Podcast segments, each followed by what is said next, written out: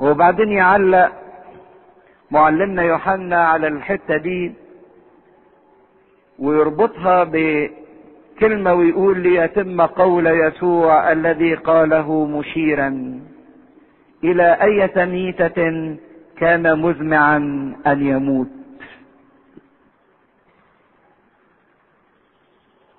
إن المسيح ما ماتش بإيدين اليهود لكن مات بإيدين الأمم،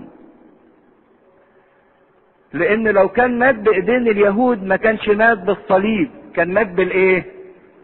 بالرجم. على حسب ما جه في سفر العدد، يعني لو طلعنا بردك سفر العدد إصحاح خمستاشر نشوف الشريعة بتقول إيه على الإنسان اللي بيجدف. التهمة اللي قال عليها رئيس الكهنة على المسيح قد جدف. سفر العدد إصحاح خمستاشر عدد خمسة وثلاثين، سفر العدد إصحاح خمستاشر عدد خمسة وثلاثين صفحة ثلاثمية سبعة وعشرين. فقال الرب لموسى قتلا يقتل الرجل، لأنه كسر الشريعة. طب يقتلوه ازاي؟ يرجمه بحجارة كل الجماعة خارج المحلة. فأخرجه كل الجماعة إلى خارج المحلة ورجموه بحجارة فمات كما أمر الرب موسى. ويعيد هذا في سفر اللاويين وفي سفر التثنية، إن اللي يجدف عقوبته تكون الرجم، محدش يحط إيده عليه، يعني ما يتقتلش بالسيف، ما يتقتلش بالصلب، لكن يتقتل بالرجم، يتقتل عن بعد. ليه؟ مش عشان يتعذب، لا، عشان ما حدش يلمسه، عشان عدوى الخطية ما تتنقلش لأي حد ايه يلمسه. حتى لما جه ربنا يظهر على الجبل قال لموسى ولو مست الجبل بهيمة يعملوا فيها ايه؟ يرجموها من بعيد، ما يمسكوهاش. فده كله عشان يتغير الدفة من ان المسيح يموت بالطريقة اليهودية اللي هي الرجم ويتحول الى الطريقة الرومانية اللي هي الصلب.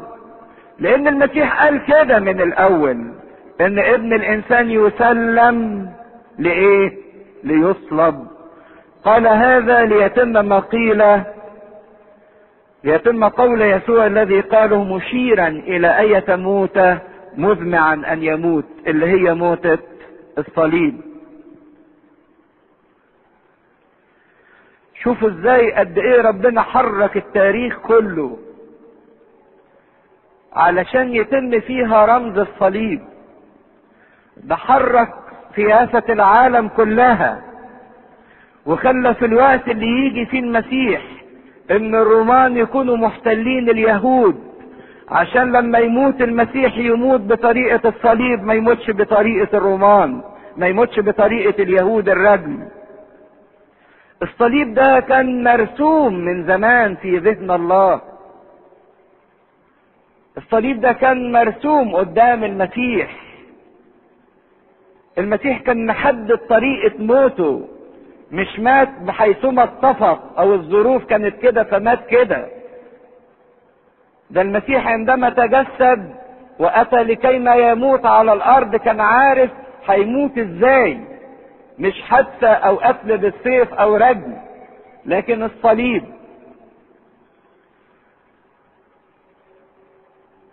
لان في الصليب اكمل كل عقوبة تمت في الانسان. وعلشان يبرر كل من يؤمن بهذا الصليب، وإذا كان أيضا في حكم الشريعة أنه ملعون كل من علق على خشبة، والإنسان هو الملعون بسبب الخطية، فجاء المسيح ليحمل تلك اللعنة في جسده على الخشبة، فأكمل كل لعنة كانت مستوجبة على الإنسان. وزي ما الإنسان مد إيديه وأكل من الشجرة واخذ ثمرة الخطية. ايضا المسيح مد ايديه الى شجرة الصليب وقطف لينا ثمرة الخلاص. ما هو الصليب ده معمول من الشجرة، الصليب ده معمول من الشجرة، من خشب الشجرة. فعشان كده المسيح كان من اول محدد طريقة الخلاص، موت الصليب. هم لما رأوا الموضوع كده وان بيلاطس بيلعب بيهم وبأعصابهم وبيحاول انه يذلهم ومش على حسب الاتفاق والعهد، ابتدوا يغيروا موضوع المسيح من تهمة دينية الى تهمة سياسية. فابتدوا يقولوا له ان هذا الانسان يهيج الشعب.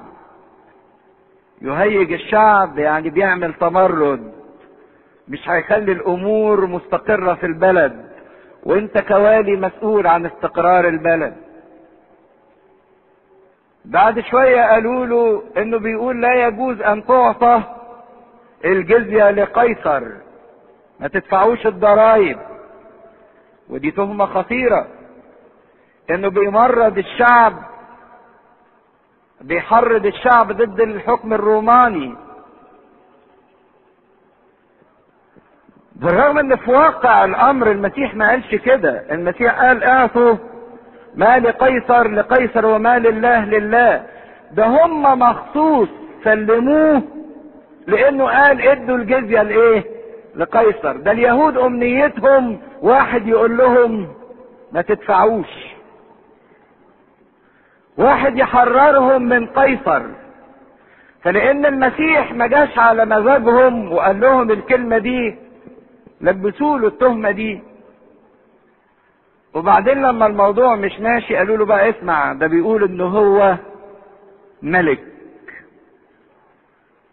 انه بيدعي الملوكية. وعند كلمة ملك كان لابد ان بيلاطس يقف، لا ده بقى في انقلاب وفي مملكة هتتكون، مش مجرد بس امر فتنة او هياج او انه ما بيدفعش الجزية او او لا ده واحد هيعمل مملكة، البلد كلها هتطير. يقول فدخل ثم دخل بيلاطس ايضا الى دار الولاية، ساب جماعة اليهود برة، ساب جماعة اليهود برة وراح دخل للمسيح جوه. المسيح مش حاضر الكلام ده كله، وراح دخل للمسيح في اول مواجهة ما بينه وما بين المسيح. وده الفحص السري بقى، الكلام اللي دار ما بينه وما بين المسيح، وهنلاقي فيه اعمق واعذب كلام يدور بين المسيح وما بين بيلاطس. وبيلاطس يرمز للانسان الحائر، المخلوق العاجز برغم ما له من سلطان، وازاي المسيح بيتعامل معاه لكي ما يقترب منه، لكي ما يصنع ايضا خلاصا لبيلاطس. وتخش المحادثة ما بين المسيح وبيلاطس اللي احنا بنسميه في الكنيسة واعترف الاعتراف الحسن امام بيلاطس البنطي. واعترف الاعتراف الحسن امام بيلاطس البنطي. ايه هو الاعتراف الحسن اللي المسيح اعترفه قدام بيلاطس البنطي؟ ثم دخل بيلاطس ايضا الى دار الولاية ودعا يسوع وقال له انت ملك اليهود، بالتهمة اللي اخترعت انتباه بيلاطس. قال له انت فعلا ملك اليهود؟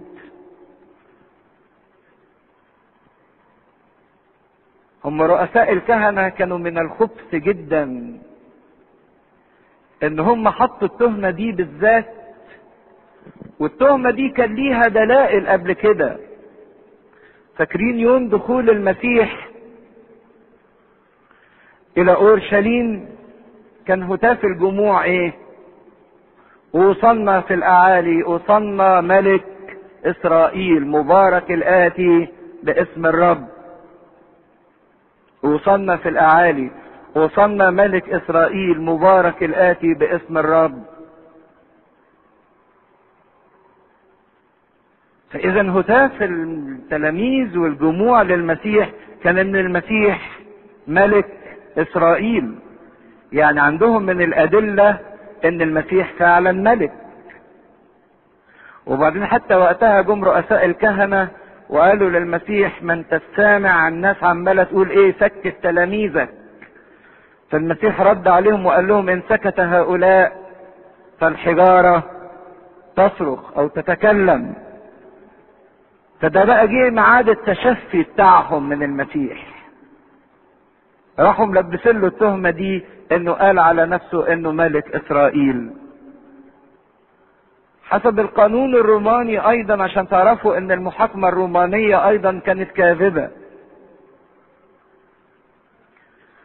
ان مفيش شكاية تقدم على متهم الا في حضور المتهم. لكن لاحظنا ان رؤساء الكهنة قدموا الشكاية على المسيح في عدم حضور المسيح. المسيح كان جوه دار الولاية وبيلاطس واقف يتكلم مع رؤساء الكهنة خارج دار الولاية. قانون الروماني كفل للمتهم انه يسمع الشكاية بودنه عشان يبقى عارف ايه الكلام اللي قيل ضده ويقدر يدافع عن نفسه. ده ما تمش. المسيح كان معزول جوه والشعب عمال او رؤساء الكهنة عمالين يتكلموا مع بيلاطس بره. الاناجيل الثانية بتسجل لنا احداث كتيرة ان كان عمال يكلم المسيح بيلاطس، عمال يكلمه المسيح ما بيردش، لدرجة ان بيلاطس عمل ايه؟ تعجب. تعجب من ان واحد يقاد الى الموت، سلوك انسان متهم يقاد الى الموت وهو واقف ساكت وكأنه لا يبالي الموت ولا يهتم بما يقول بما يقال عنه ويقوده الى الموت، مش همه الموت. وبعدين هو عمال يفكر: طب ده صحيح لو كان ملك فين اتباعه؟ فين الناس اللي عايزين يملكوه؟ طب وملك فين؟ فانهي حتة؟ ما هو انتوا بتشوفوا مثلا في التاريخ ان لما كان واحد يحب يملك يجي في مكان معين ويعلن الملك بتاعه. يعني أبشالوم ابن داود لما حب يعمل فتنة على داود وياخد منه الملك عمل ايه؟ راح في مكان وضرب بالبوق واعلن ملكه. ما هو فيش ملك على الهوا كده. فهو قاعد محتار، طب ده لو كان ملك فعلا بيملك على مين ومين اللي تبعه وبيملك فين؟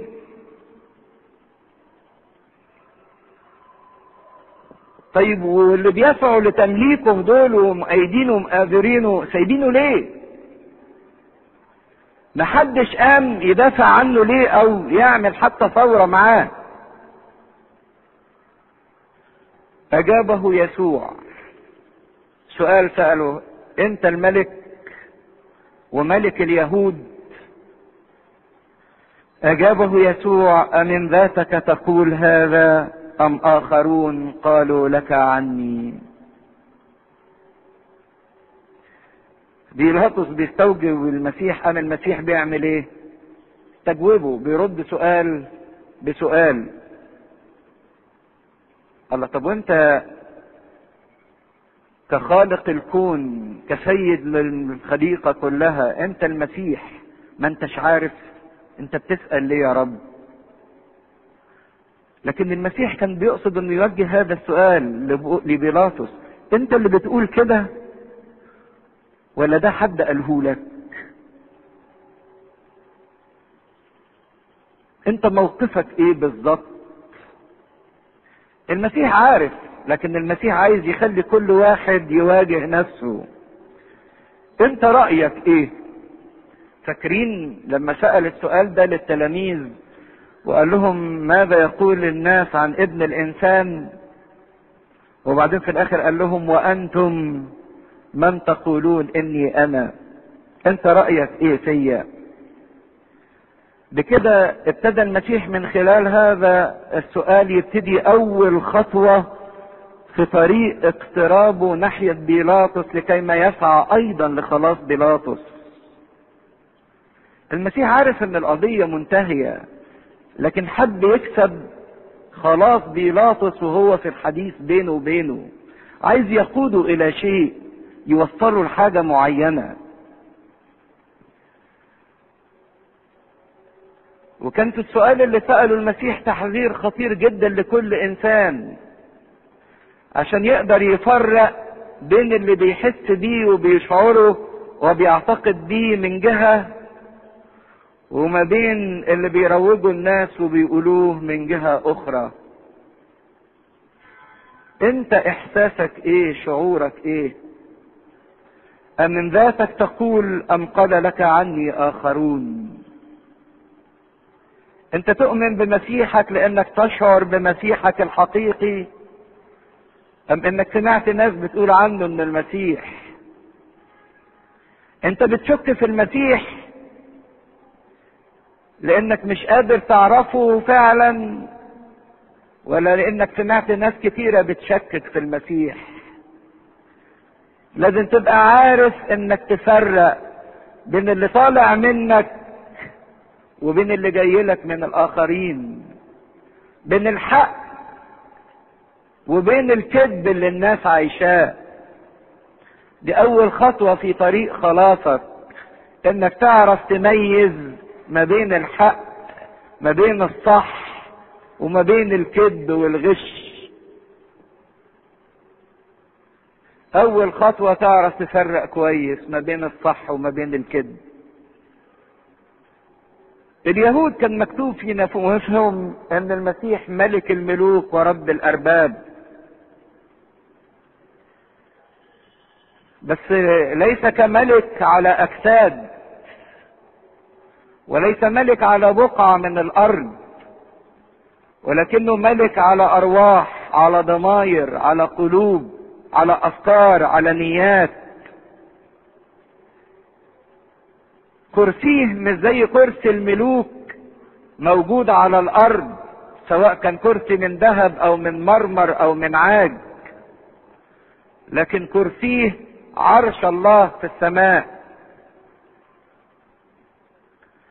كأن المسيح عايز يسأله من السؤال ده، يقول له هو الموضوع ده يعنيك؟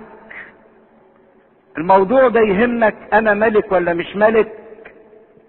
تاني خطوة في الخلاص انك لازم تفرق اولا ما بين الحق الصح والكذب. تاني سؤال تسأله لنفسك، موضوع المسيح ملك ده يهمك ولا موضوع ما يهمكش يطلع زي ما يطلع؟ كان المسيح يتمنى من اعماقه ان الموضوع ده يطلع يهم بيلاطس جدا، انه يهم بيلاطس انه يعرف مين الملك الحقيقي من الملك الكاذب. الحقيقة ان بيلاطس قدر يفهم جزء من الدرس، فراح قايل له في عدد خمسة وثلاثين اجابه بيلاطس ألعلي انا يهودي، امتك ورؤساء الكهنة اسلموك الي، ماذا فعلت؟ قال له انا مش يهودي. وكأن الملك الحقيقي هو اللي يملك على شعبه، على شعب الله المختار، وكأن الله هو الملك الحقيقي لان الخلاص هو من اليهود. فعشان كده يلزم ان يكون يهوديا اللي عايز المسيح ملك.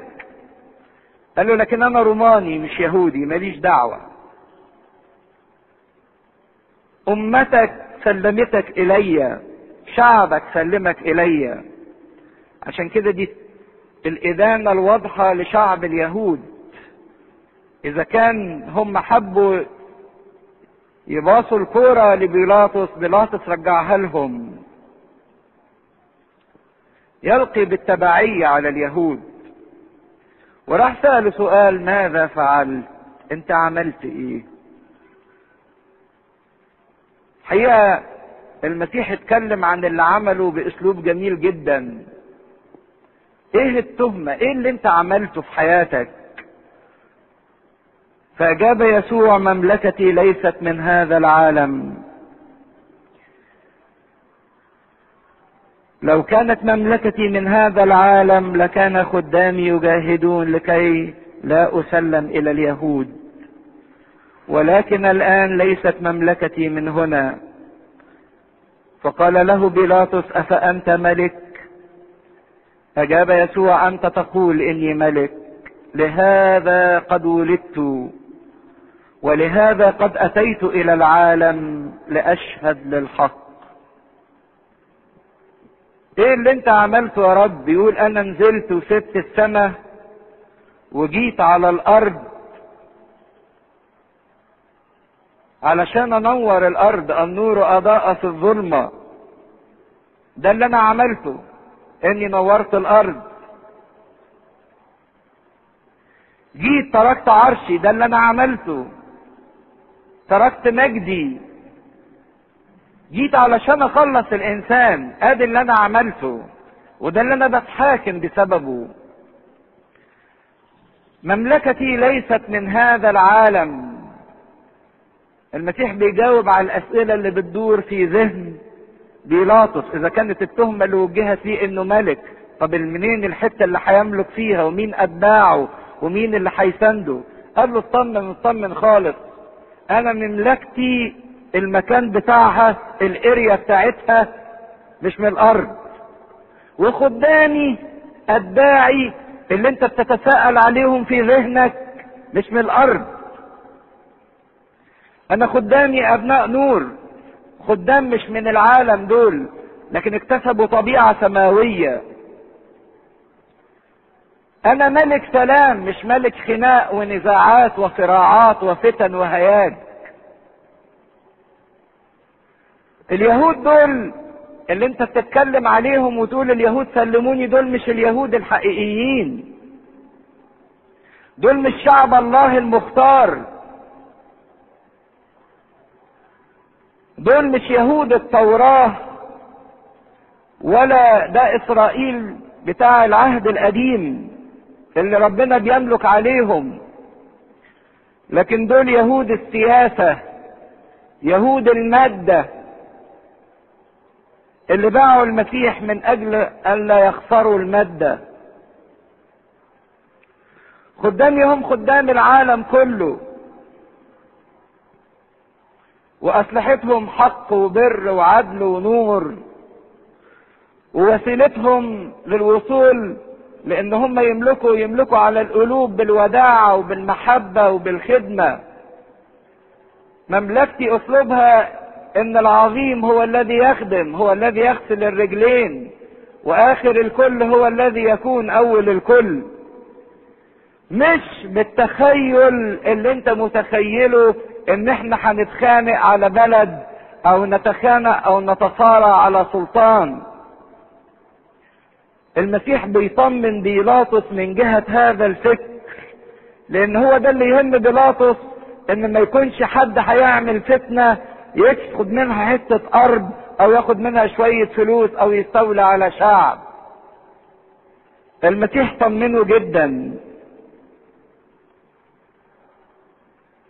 ولكن الان ليست مملكتي من هذا العالم. كان خدامي حاربوا عني لو احنا كنا بتوع خناق وصراع واللي يقدر ياخد ويلهث، لكن انا خدامي مش طبيعتهم ان هم يتخانقوا. فقال له بيلاطس: أفأنت إذا ملك؟ يعني أنت فعلا بقى ملك. فالمسيح رد عليه وقال له: أنت تقول. لا المسيح قال له آه ولا قال له لأ. الناس تستعجب، طب ما كان قال له آه وخلاص، ليه المسيح هنا قال له أنت تقول؟ المسيح قال له اللي انت بتقوله، وكأن المسيح كان يقصد ان لا يقول له اه ولا يقول له لا. المسيح بيقول له انت رأيك ايه؟ ايه اللي انت وصلت له؟ انا ملك ومش ملك. انا ملك ولكن مش الملك اللي في ايه؟ في ذهنك. عشان كده لا قال له اه ولا قال له لا. لان كل اللي في ذهن بيلاطس ان ده ملك ليه اتباع ليه جنود، عايز ياخد حتة ارض، عايز يعمل ثورة، عايز يخش في حرب. فقال له انت تقول. وبعدين المسيح ابتدى يشرح لي بقى ابدع ما يمكن ان يقال. لهذا قد ولدت انا ولهذا قد اتيت الى العالم لاشهد للحق. والمسيح من خلال الايه دهيت بيجاوب لنا على اخطر سؤال يمس كيان الانسان كله. ساعات الانسان يقعد محتار ويسأل السؤالين، انا اتولدت ليه وانا عايش ليه؟ ويقعد محتاس لا عارف هو اتولد ليه ولا عارف هو عايش ليه. وتنتهي حياة الانسان وهو بردك مش قادر يعرف هو اتولد ليه ولا عايش ليه. ايه معنى حياته؟ ايه معنى وجوده؟ المسيح ما كانش كده. المسيح كان عارف كويس. لهذا اتيت ولهذا ايه ولدت لعمل معين. ايه معنى الحياة وايه معنى الوجود؟ وازاي نقدر ندرك معنى الحياة ومعنى الوجود؟ ده اللي نكمله المرة الجاية ان شاء الله. اجاب يسوع مملكتي ليست من هذا العالم.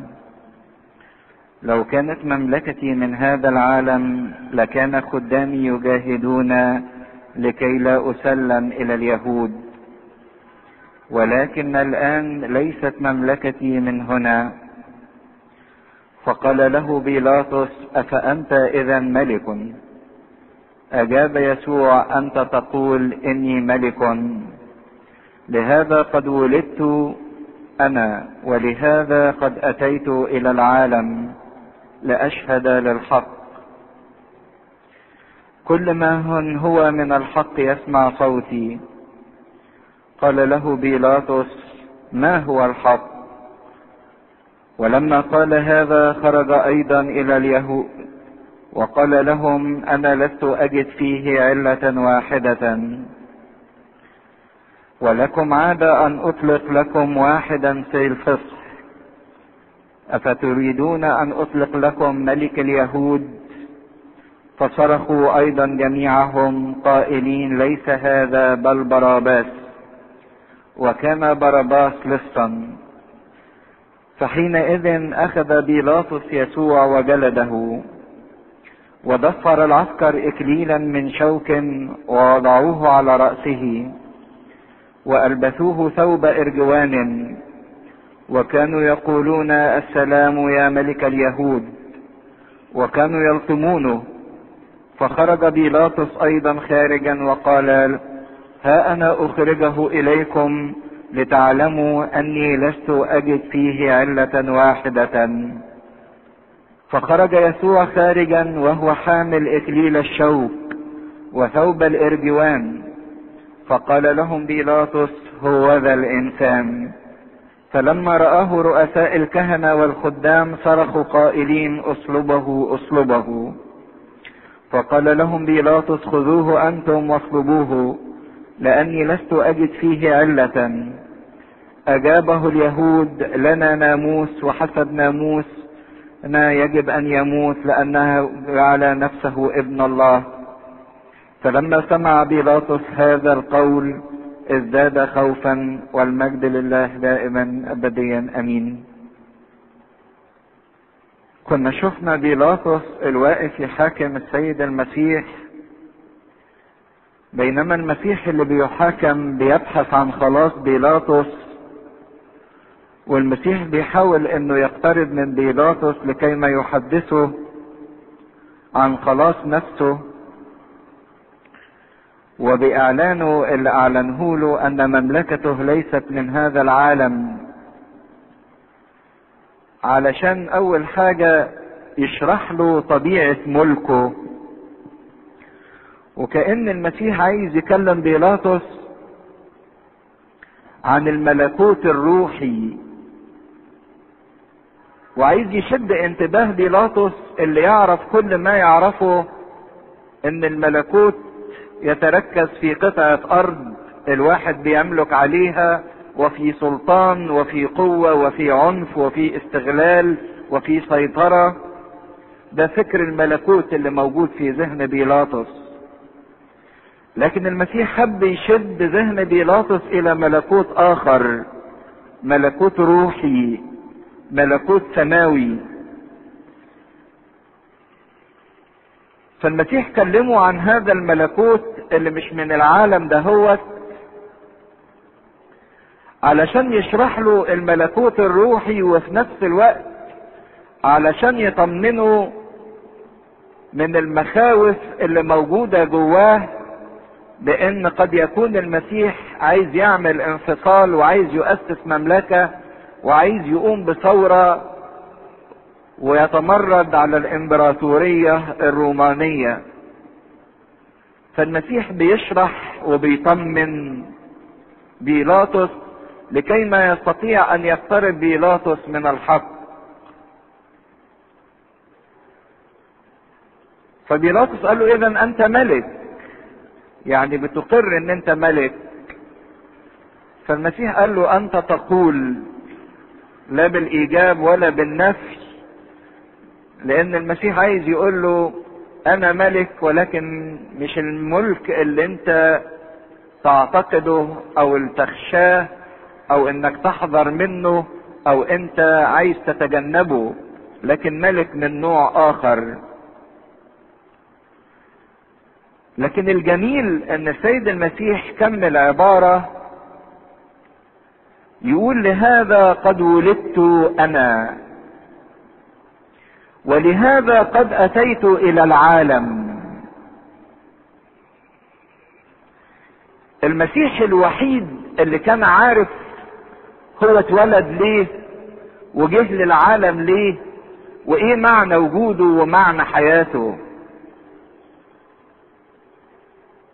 ياما ناس كتيرة ما بتبقاش عارفة تجاوب على السؤال ده. يعني لو كل واحد سأل نفسه: هو انا اتولدت ليه وعايش ليه وايه معنى وجودي؟ يومين بفرح فيهم ومئة يوم بحزن فيه، يومين بستريح ومئة يوم بتعب. ايه معنى الحياة وايه معنى الوجود؟ فيها احباطات وفيها تعب وفيها الم وفيها فرح وفيها جوع، فيها شبع وفيها حزن وفيها الم. ايه معنى الحياة؟ وياما ناس كتيرة بتبقى فاقدة لمعنى الحياة. لكن الحقيقة ان السيد المسيح كان بمنتهى الوضوح يعرف هو جه للعالم ليه. لهذا قد اتيت ولهذا قد ولدت. المسيح ما اتولدش كأي انسان عادي بيتولد علشان يعيش اولا، وبعد ما يعيش الظروف تحدد له اذا كانت الظروف كويسة او الظروف وحشة، الامكانيات معقولة او الامكانيات غير موجودة. اي واحد فينا بيتولد ما بيبقاش عارف هو هيبقى ايه، لكن حسب الظروف اللي بيعيش فيها بيبتدي يتشكل ويكون. لكن المسيح لما ولد وجاء الى العالم كان عارف هو هيكون ايه، عارف انه ملك. عشان كده يقول له لما بيلاطس بيقول له: انت اذا ملك، يقول له: لهذا قد اتيت ولهذا قد ولدت. لان ملكوته معين ومعروف من قبل الزمن، منذ الازل، وقائم في الزمن، واعلن في التاريخ الانسان ان ملكوته ده مش شيء مكتسب، لكن دي طبيعته، انه ملك الملوك ورب الارباب. واعلن المسيح في العبارة دي انه اتي من خارج العالم الى العالم، جه مخصوص. وفي الايه دي يعلن سر التجسد. لكن الحاجة اللطيفة في فاعل اتيت،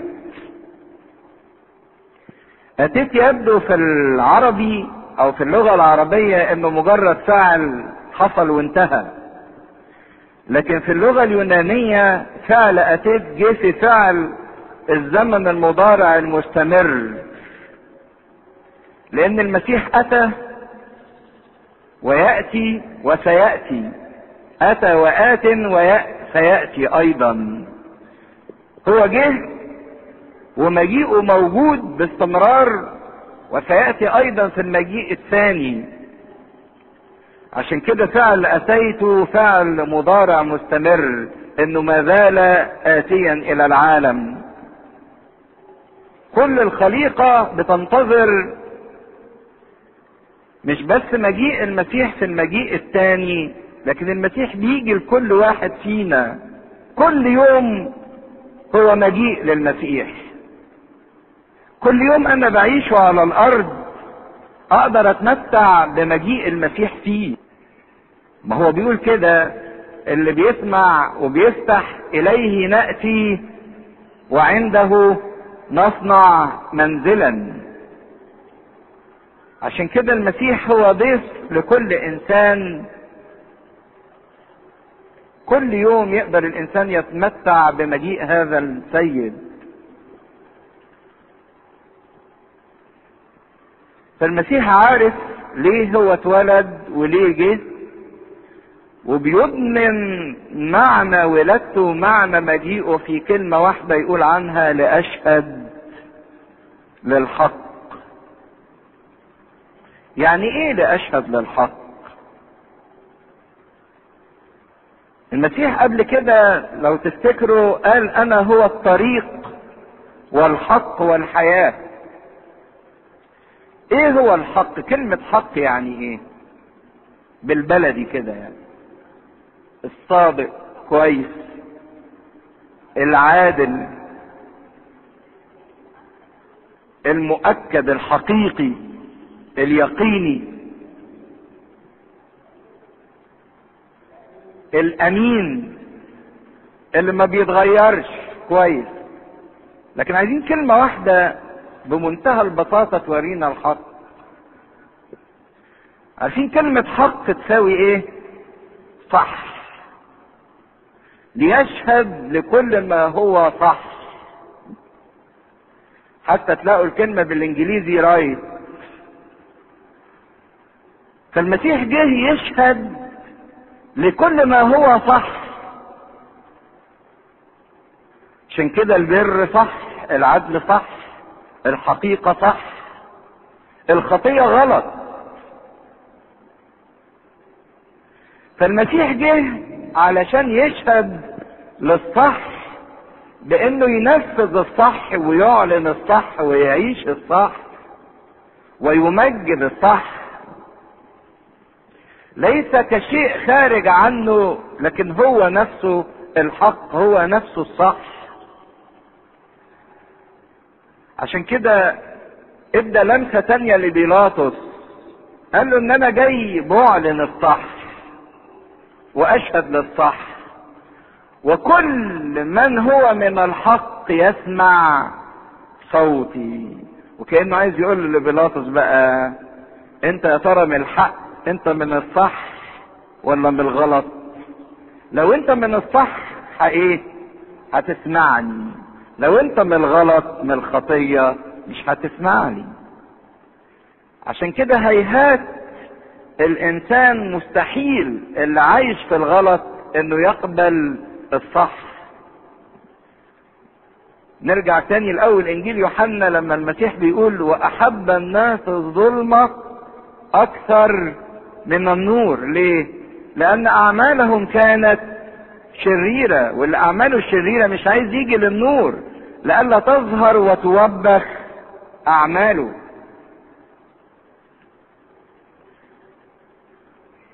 فالمسيح بيقول له كل من من الحق يسمع صوتي. يعني انت لو عايش تمشي صح وقول وعمل وسيرة او سلوك، ده اللي بيكون الانسان. فاللي بياخد افكاره من الصح من الحق، واللي بياخد كلامه وينطق بالصح، واللي يعمل اعماله بالحق، واللي يعيش سيرته وسلوكه بالحق، هو ده اللي يحب الحق ويقبله. لكن اللي عايش بالغلط يرفض الصح، ما يطقش الصح. كأن المسيح في محاولة ثانية يقترب من بيلاطس لكي ما يرشده للخلاص. تكلموا عن الملكوت الروحي وسأله سؤال لما قال له أأنت ملك؟ قال له أنت بتقول كده من نفسك ولا من آخرين قالوا لك؟ أنت رأيك إيه؟ وفي مرة ثالثة بيقول له كل من من الحق يسمع صوتي. يعني لو أنت عايش تعيش صح، اسمع الكلام اللي أنا بقوله واقبل الصح مني، لأني أنا جيت علشان أشهد للصح. ولو عايز تعيش الصح خدني أنا. بيقدم نفسه كحق، لكن بيلاطس بصله كده وقال له، فقال له بيلاطس ما هو الحق؟ والعجيبة انه لما سأل السؤال ده ما استناش المسيح يجاوب، يقول كده فقال ما هو الحق، ولما قال هذا خرج الى اليهود. ما استناش الاجابة، لكن سأل السؤال بتاعه فيه سخرية. انت بتتكلم عن الحق عن الصح، طب مين اللي عايش الصح؟ هو بيسخر من الكون كله. مين اللي بيعمل الحق؟ مين اللي عايش الحق؟ انت اللي بتتكلم عن الحق، هتكلم بيه مين؟ مين اللي بيقبل الحق؟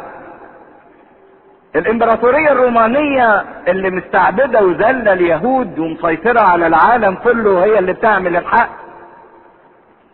ولا رؤساء الكهنة بتوعك هم اللي عايشين بالحق اللي اسلموك حسدا؟ مين اللي عايش بالصح؟ انت بتتكلم عن الحق، الحق ده ايه قيمته؟ محدش يعرف الحق، محدش يعرف الصح. على رأي احد الشباب التايه بيقول مين اللي بيعمل صح؟ ابويا وامي بيعملوا صح، الخدام بتوع الكنيسة بيعملوا صح، الرؤساء الدينيين بيعملوا صح، الرؤساء المدنيين بيعملوا صح. مين اللي بيعمل صح عشان تكلمونا عن الصح؟ محدش عايش بالصح. المسيح بيقول لبيلاطس انا جيت عشان اشهد للصح للحق. قال له تشهد لمين؟ هو في حد عارف الحق ولا حد عايش